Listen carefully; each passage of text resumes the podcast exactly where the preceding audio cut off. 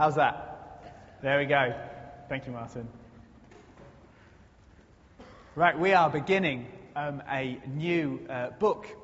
We're going to be working through a book of the Bible over the next weeks, months, maybe even years. We're going to be working through the book of Mark. And you can find this in the New Testament. It's towards the end of the Bible, but towards the beginning of the New Testament. So uh, if you've got a Bible with you this morning, why don't you turn to Mark chapter 1. And we're going to be reading from verses 1 to 8. But don't worry, it will be on the screen as well if you haven't got your Bible.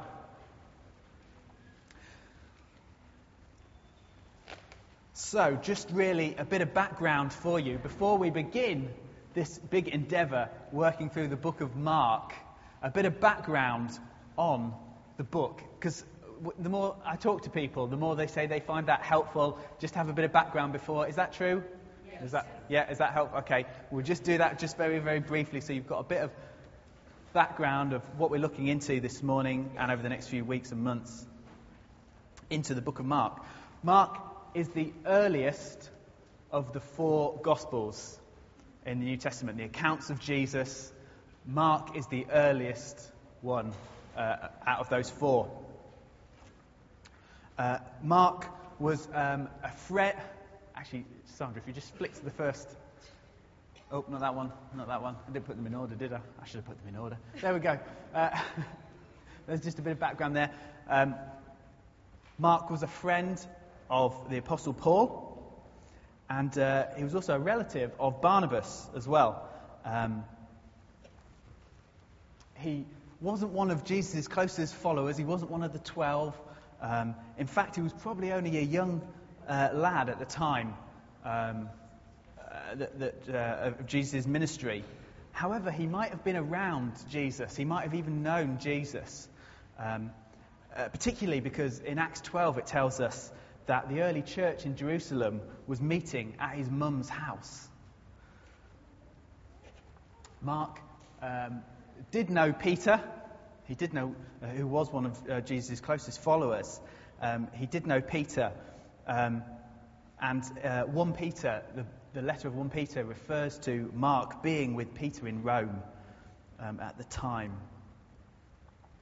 And perhaps, perhaps this is where he got many of his facts, many of his uh, many of the accounts of Jesus. Perhaps he got them from Peter. And uh, intelligent, clever people say he, the book was probably written in Rome. Uh, so, you know, this big, huge Roman Empire city, uh, that's where it was probably written. So, what's the main purpose of Mark? Well, I've put down three this morning. Um, if you just skip to the next slide, I'll give you them there. Um, it's this it's to make the good news about Jesus uh, accessible to the Gentiles, to the non Jews. He wants everyone to read about Jesus, to read about the good news about Jesus. And so it's a lot simpler than the other Gospels. Um, and a lot more action, bang, bang, bang, okay, like that. He wants to encourage those that are facing persecution. So there's an emphasis in the book about how Jesus knew he must suffer and how he knew that his followers would suffer um, as well. And actually, if it's written in Rome, that's particularly significant because the uh, Christians in Rome were facing a lot of persecution at the time. It's also to explain the significance of the cross. That Jesus simply wasn't a good teacher, that he wasn't simply a prophet, but how he was God who had come to earth to rescue men and women. So there you go. A little bit of background on Mark. And why don't we get into uh, this first uh, passage from Mark chapter 1 this morning? The beginning of the gospel about Jesus Christ, the Son of God. It's written in Isaiah the prophet I will send my messenger ahead of you, who will prepare your way. A voice of one calling in the desert, prepare the way for the Lord, make straight paths for him. And so John came baptizing in the desert region and preaching a baptism of repentance for the forgiveness of sins. The whole Judean countryside and all the people of Jerusalem went out to him, confessing their sins. They were baptized by him in the Jordan River. John wore clothing made of camel's hair and a leather belt round his waist, and he ate locusts and wild honey. And this was his message After me will come one more powerful than I, the thongs of whose sandals I am not worthy to stoop down and untie. I baptize you with water, but he will baptize you with the Holy Spirit. Okay, there's three. And so this morning, what I want to do is I want us to focus on uh, three people this morning. I want us to focus on Mark, I then want to focus on John, and then on us. I know us isn't more than just one, but that's okay, isn't it? I can do that if I'm preaching. I want to focus on Mark, on John, and on us. See, this opening passage of John speaks to a, a common question in our Western culture, which is this If God exists, well, can we really know him? Can we ever really get to know him? Get to encounter him? Or is he always this distant figure, this concept that kind of is out there and never anything to do with our lives? Can we ever really be sure? It's a bit like how I find some modern day adverts. Maybe adverts on the telly, maybe adverts in a magazine or on the internet. And uh, it's not always clear to me what they're advertising. I don't know if anyone else finds this. And I will sit there, perhaps Jody and I will sit on an evening, and an advert will come on. And I'll sit there thinking, I think I know what they're advertising.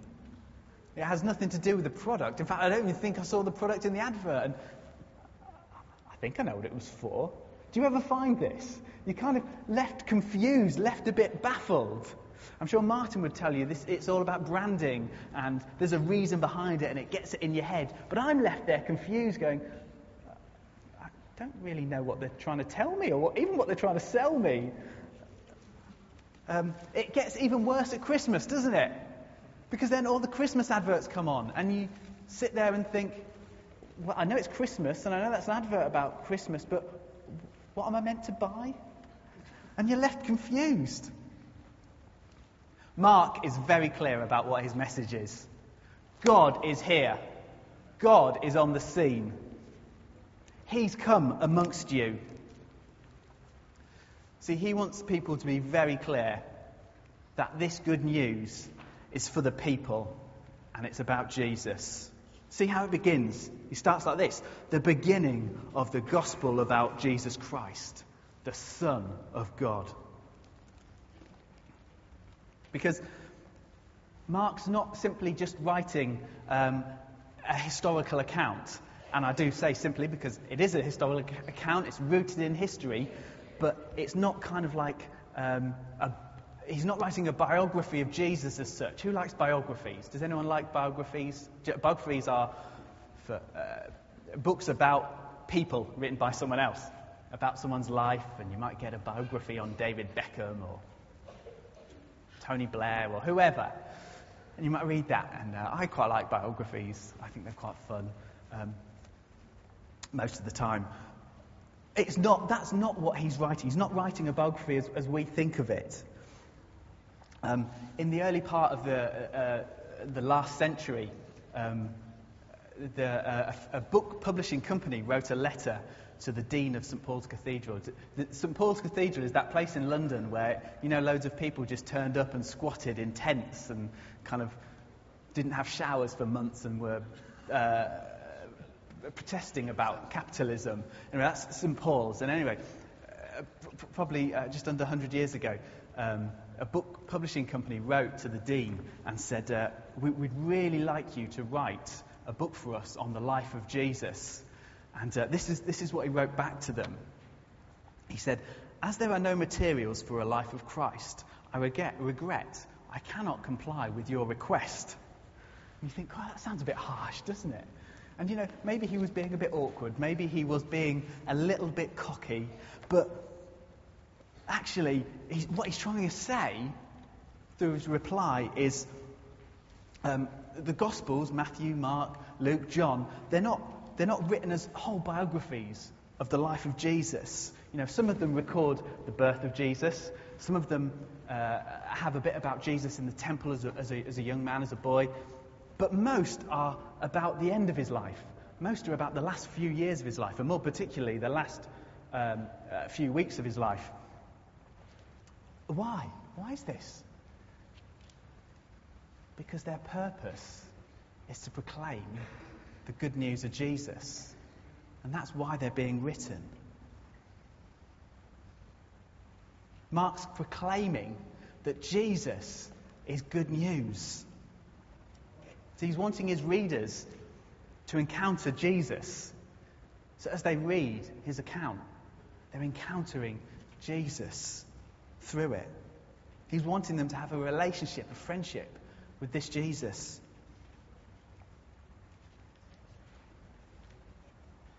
He doesn't want people just to know some facts, to know some stories, but he wants them to know that Jesus' message, who he is, is good news to you and I. He wants them to know that to know Jesus is to know God. I love what Martin read out this morning from Colossians. It says, He is the image of the invisible God.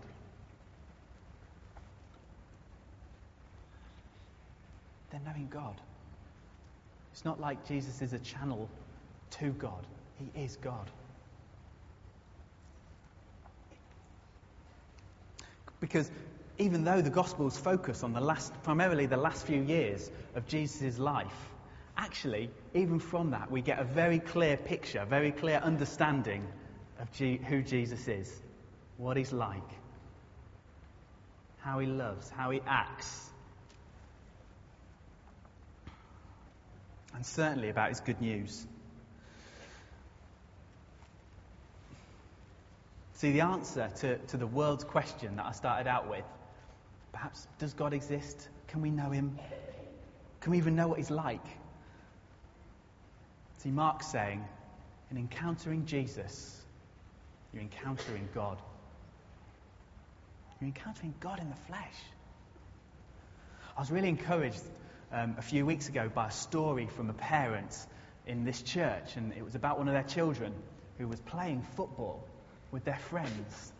And their friends said, their friends stopped and asked them, you know, if, how do you know God is real? Come on, tell me, why, why do you believe this? He said, he told his mum, I, I really didn't know what to say. So I started with Jesus. And I said, well, well, because I read about Jesus and because, because I see that you can't go to a grave where Jesus is. You know, he was crucified and, and, then, and then rose. And you can't find his grave and you can't find a body because he's alive. Because he's with his Father. Because I know him. And uh, I, was, I thought, what a fantastic place to start. It, you know, sometimes we can, we can often think that. Sorry, I'm getting a bit close there, aren't I? Especially with Libby there with a cold. I'm, just, I'm just inching further forwards. Sometimes, sometimes we can have, we can think that we need to know all the answers. Do you know, oh, I've got to know what's my answer to, well, does evolution discount God? What, what's the answer to, well, what about all religions because they just cause evil? Um, what, what are my answers to all these big questions? I need to know them. I need to have them sorted. No, no. You and I, we've got the ultimate answer. It's Jesus. It's Him. This is the answer people need to hear. I'm not against understanding difficult questions and understanding how things apply to life and understanding how we defend our faith. But the ultimate answer is Jesus. And that's what people need to hear. They need to know that in Jesus they can be restored to the Heavenly Father. So that's why Paul in Romans 1 says, I am not ashamed of the gospel because it's the power of God for the salvation of everyone who believes. And then he says in 1 Corinthians, Woe to me if I don't preach the gospel. He wants to preach Jesus, he wants to um, share and proclaim Jesus. So, Paul, Mark, their message is Jesus.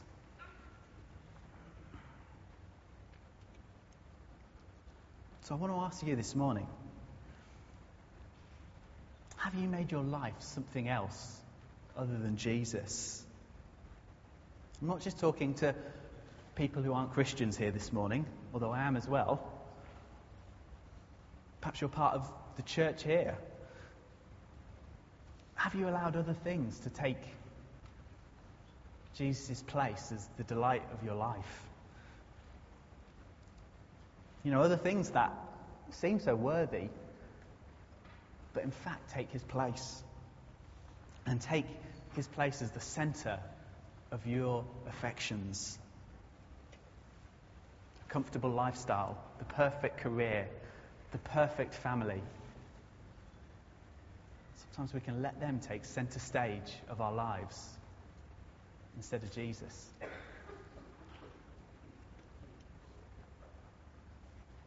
You know, let's ensure that we are living daily in who Jesus is, in this good news that Mark proclaims. I want to issue you a challenge this week. Are you up for a challenge? Why don't you read through Mark this week? 16 chapters or so. If you don't like reading too much, find it on audio book or something like that on the internet. But why don't you read Mark? And just, just even jot down, write down things that speak to you about who Jesus is and, and what he's like and and things he does, and just jot them down as you read through Mark over the next week.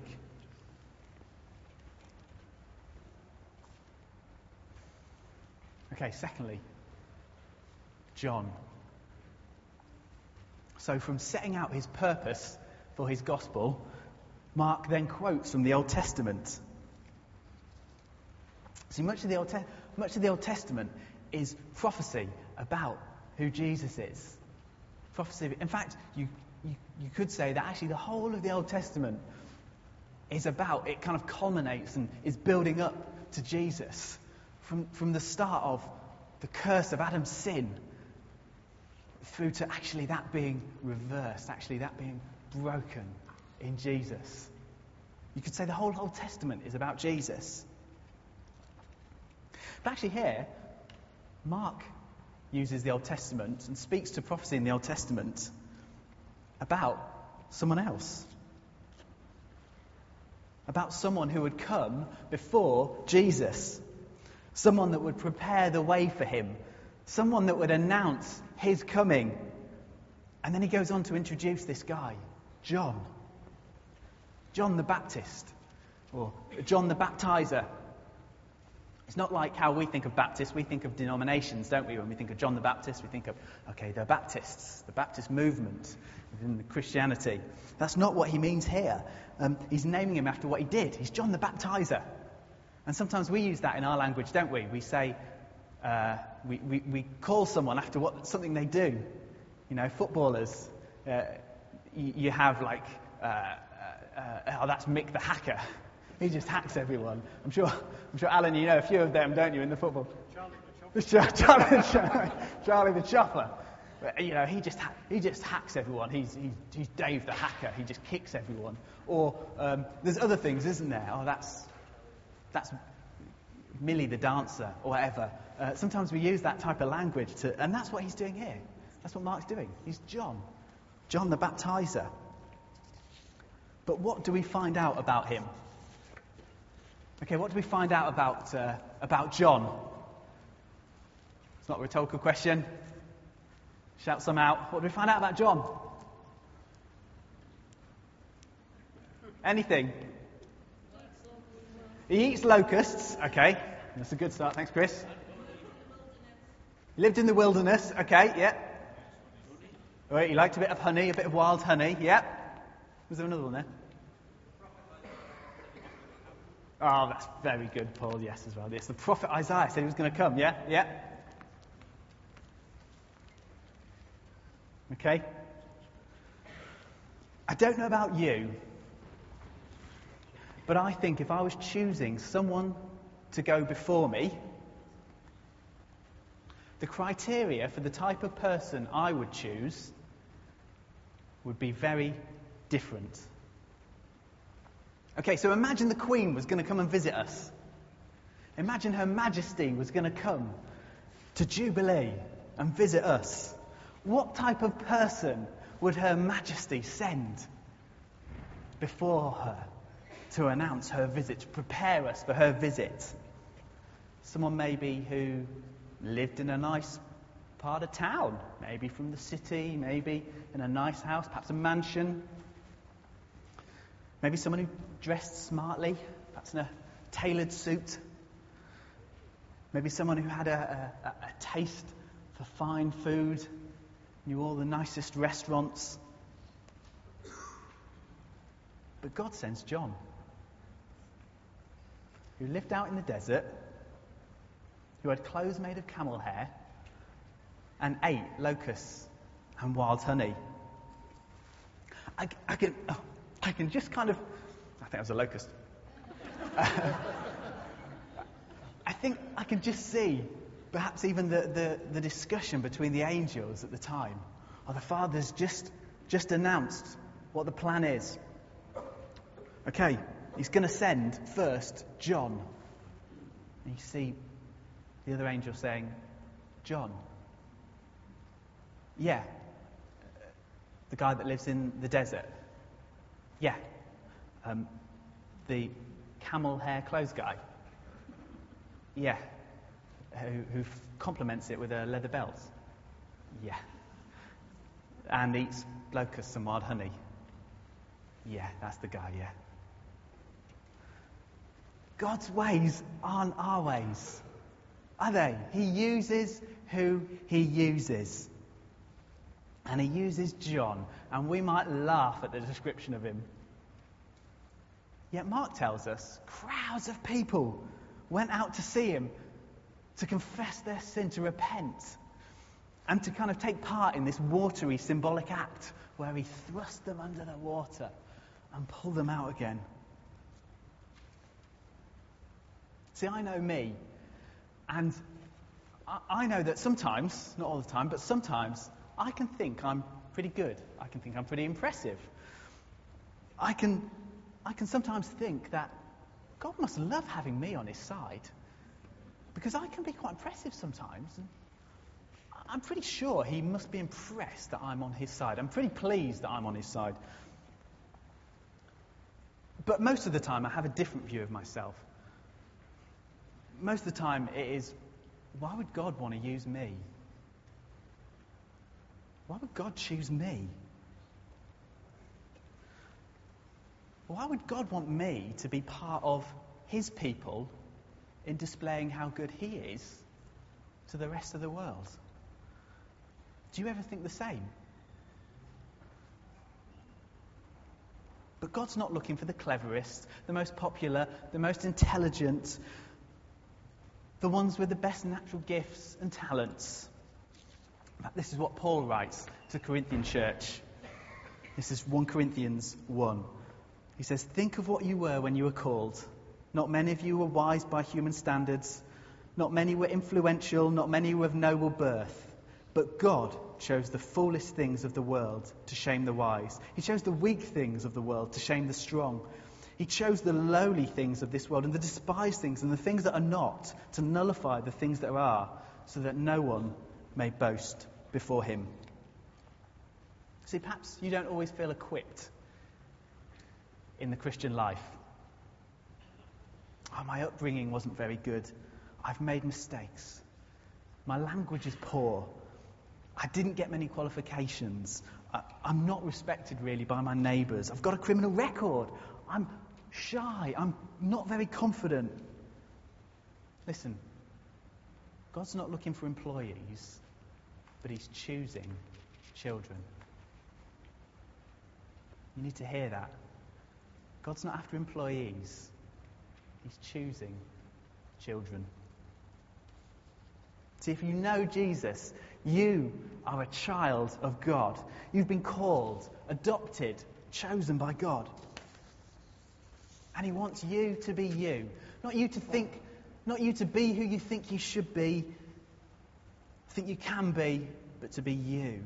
He wants you to be that child of God that you are, that I am, that we are.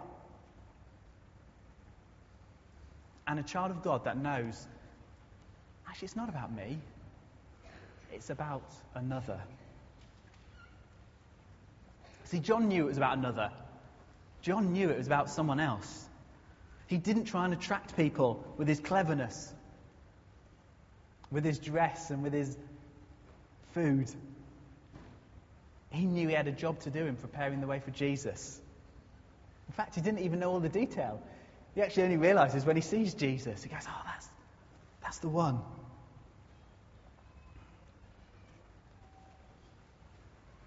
See, it comes down to faith.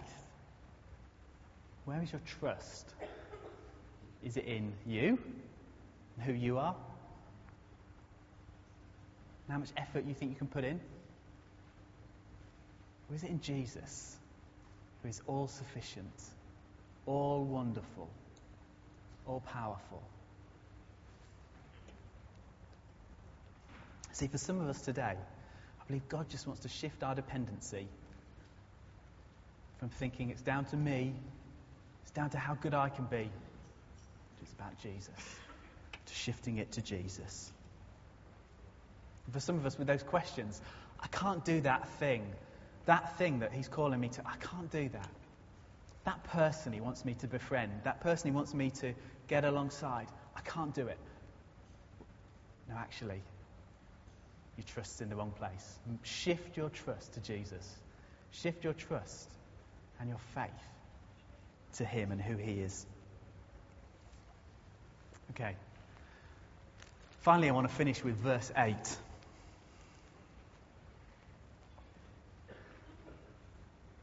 John says this I baptize you with water, but he will baptize you with the Holy Spirit. So this has always been God's plan to be present amongst his people. To be amongst his people. To have a people who are his and that he's their God. To dwell amongst his people. And so John is living in a time where actually knowing God had become about requirements. I do these requirements. It become more about that. For them, the temple had become, was meant to be the place where they encountered God. It was meant to be the place where they met with God, where they knew that He was their God and they were His people. But actually, the temple had become, and we'll see this later on in Mark as we've worked through it, the temple had become a place which had become more about empty ritual and, in fact, had become about commerce and money changing. And so John's announcing there's this one to come. He's going to usher in the presence of God with his people. God would re- God will return to his people. And this time it wouldn't simply be about a building, one building, one place where you go, or even one people or one nation in one part of the world. It will be to all people throughout the world, just as Raj was saying, and different places, different people, different nations. John's saying these people will become a living temple. It'll be like a living, it'll be like a temple on the move, a living temple for God, where God dwells. See, much of this passage is a wake up call. It's a wake up call to the people. And it's not like one of those gentle wake up calls, maybe like you had this morning. It's more like, the, it's more like the, a wake up call like you're in the army. It's that kind of now. It's that kind of urgency. It's that kind of uh, response rather than the gentle, okay, okay, wake up. John is suddenly on the scene. He's calling people to return to God. He's throwing them under water, uh, proclaiming that there's one to come who's going to immerse them in the presence and power of God. However, the mission of Jesus would be very different to what they would expect and what they were expecting. See, they were expecting and waiting for a Messiah who would come and rule the people, a Messiah who would come and free them from Roman rule and, uh, and lead the nation. That what, this is what they hoped for when they, when they read Isaiah. It said, Prepare the way of the Lord and make his path straight. But Jesus was going to be a very different king. The straight path was actually to be unjustly condemned as a criminal, to die a bloody death on a cross.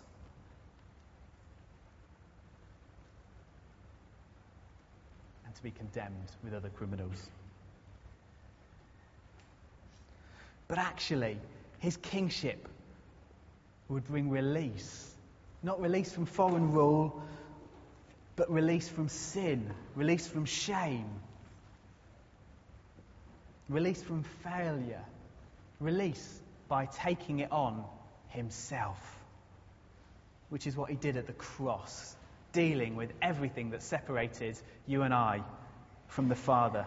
He defeated it. He defeated sin and death at the cross and conquered it and conquered the grave and rose to life.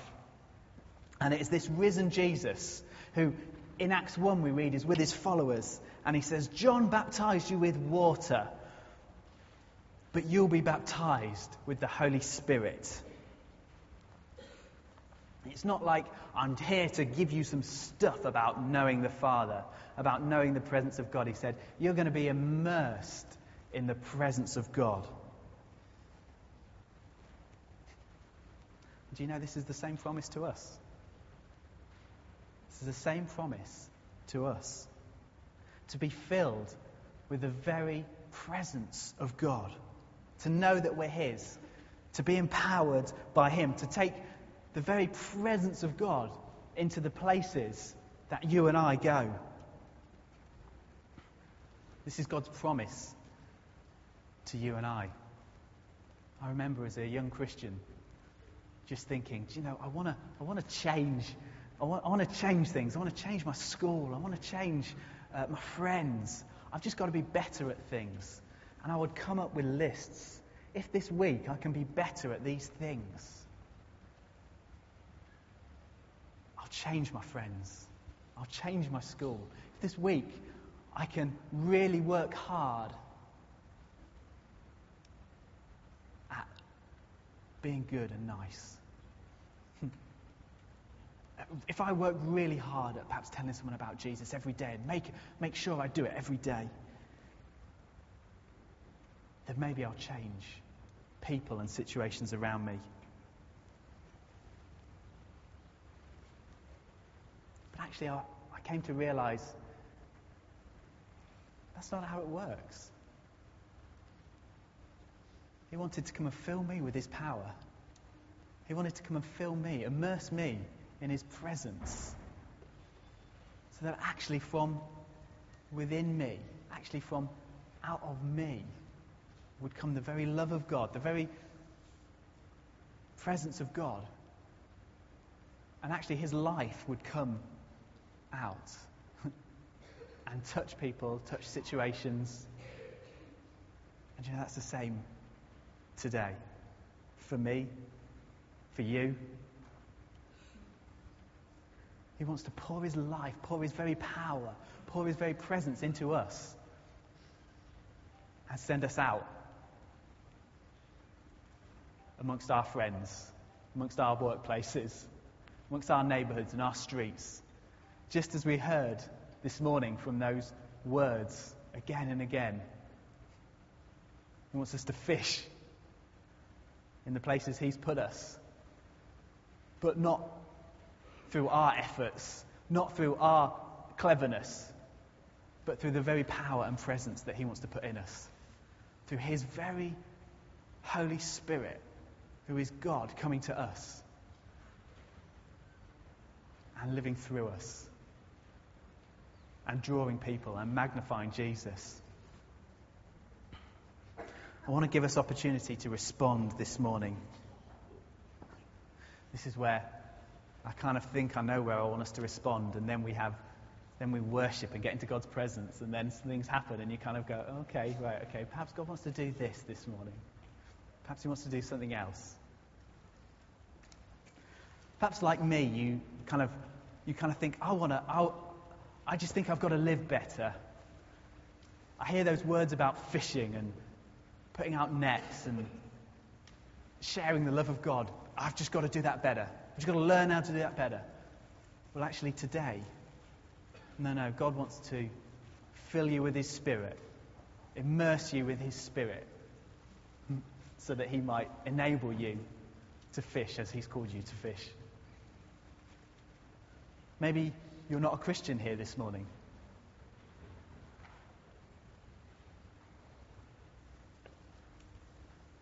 Do you know? Mark's very first words in his gospel are truth for you this morning. the gospel about Jesus, the Messiah. The good news. There is good news for you this morning. If you're not Christian and you're thinking, I want to follow this Jesus, do you know there's good news? And it starts with coming to Jesus and saying, I'm sorry for those things I've done wrong. I believe you died for them on the cross so that I could know the Father. And I want to accept you into my life. That's how you start. You can do that this morning as we respond.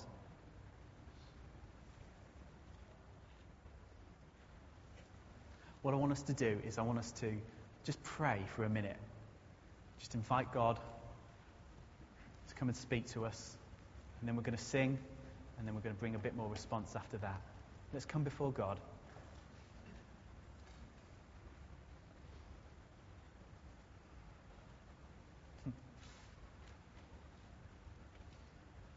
Just as Mark in his gospel wants us to be very clear what his message is, I want us to be clear this morning as we come to Jesus. We're coming to him. We're not necessarily coming to myself, coming to other leaders, coming to mums or dads, coming to friends. We're coming to Jesus because it is all about Him. So, Jesus, we are so grateful that you are here by your Spirit. We're so grateful And we ask, come and fill us. Come and fill us afresh this morning. Come and immerse us in the very power and presence of God. As we just keep our eyes or keep our attention on Jesus, as we keep just focusing on Him, if the band could come up, that would be really helpful and just um, prepare to lead us in a song.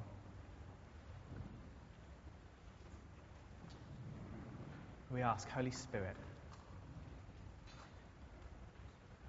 come flood our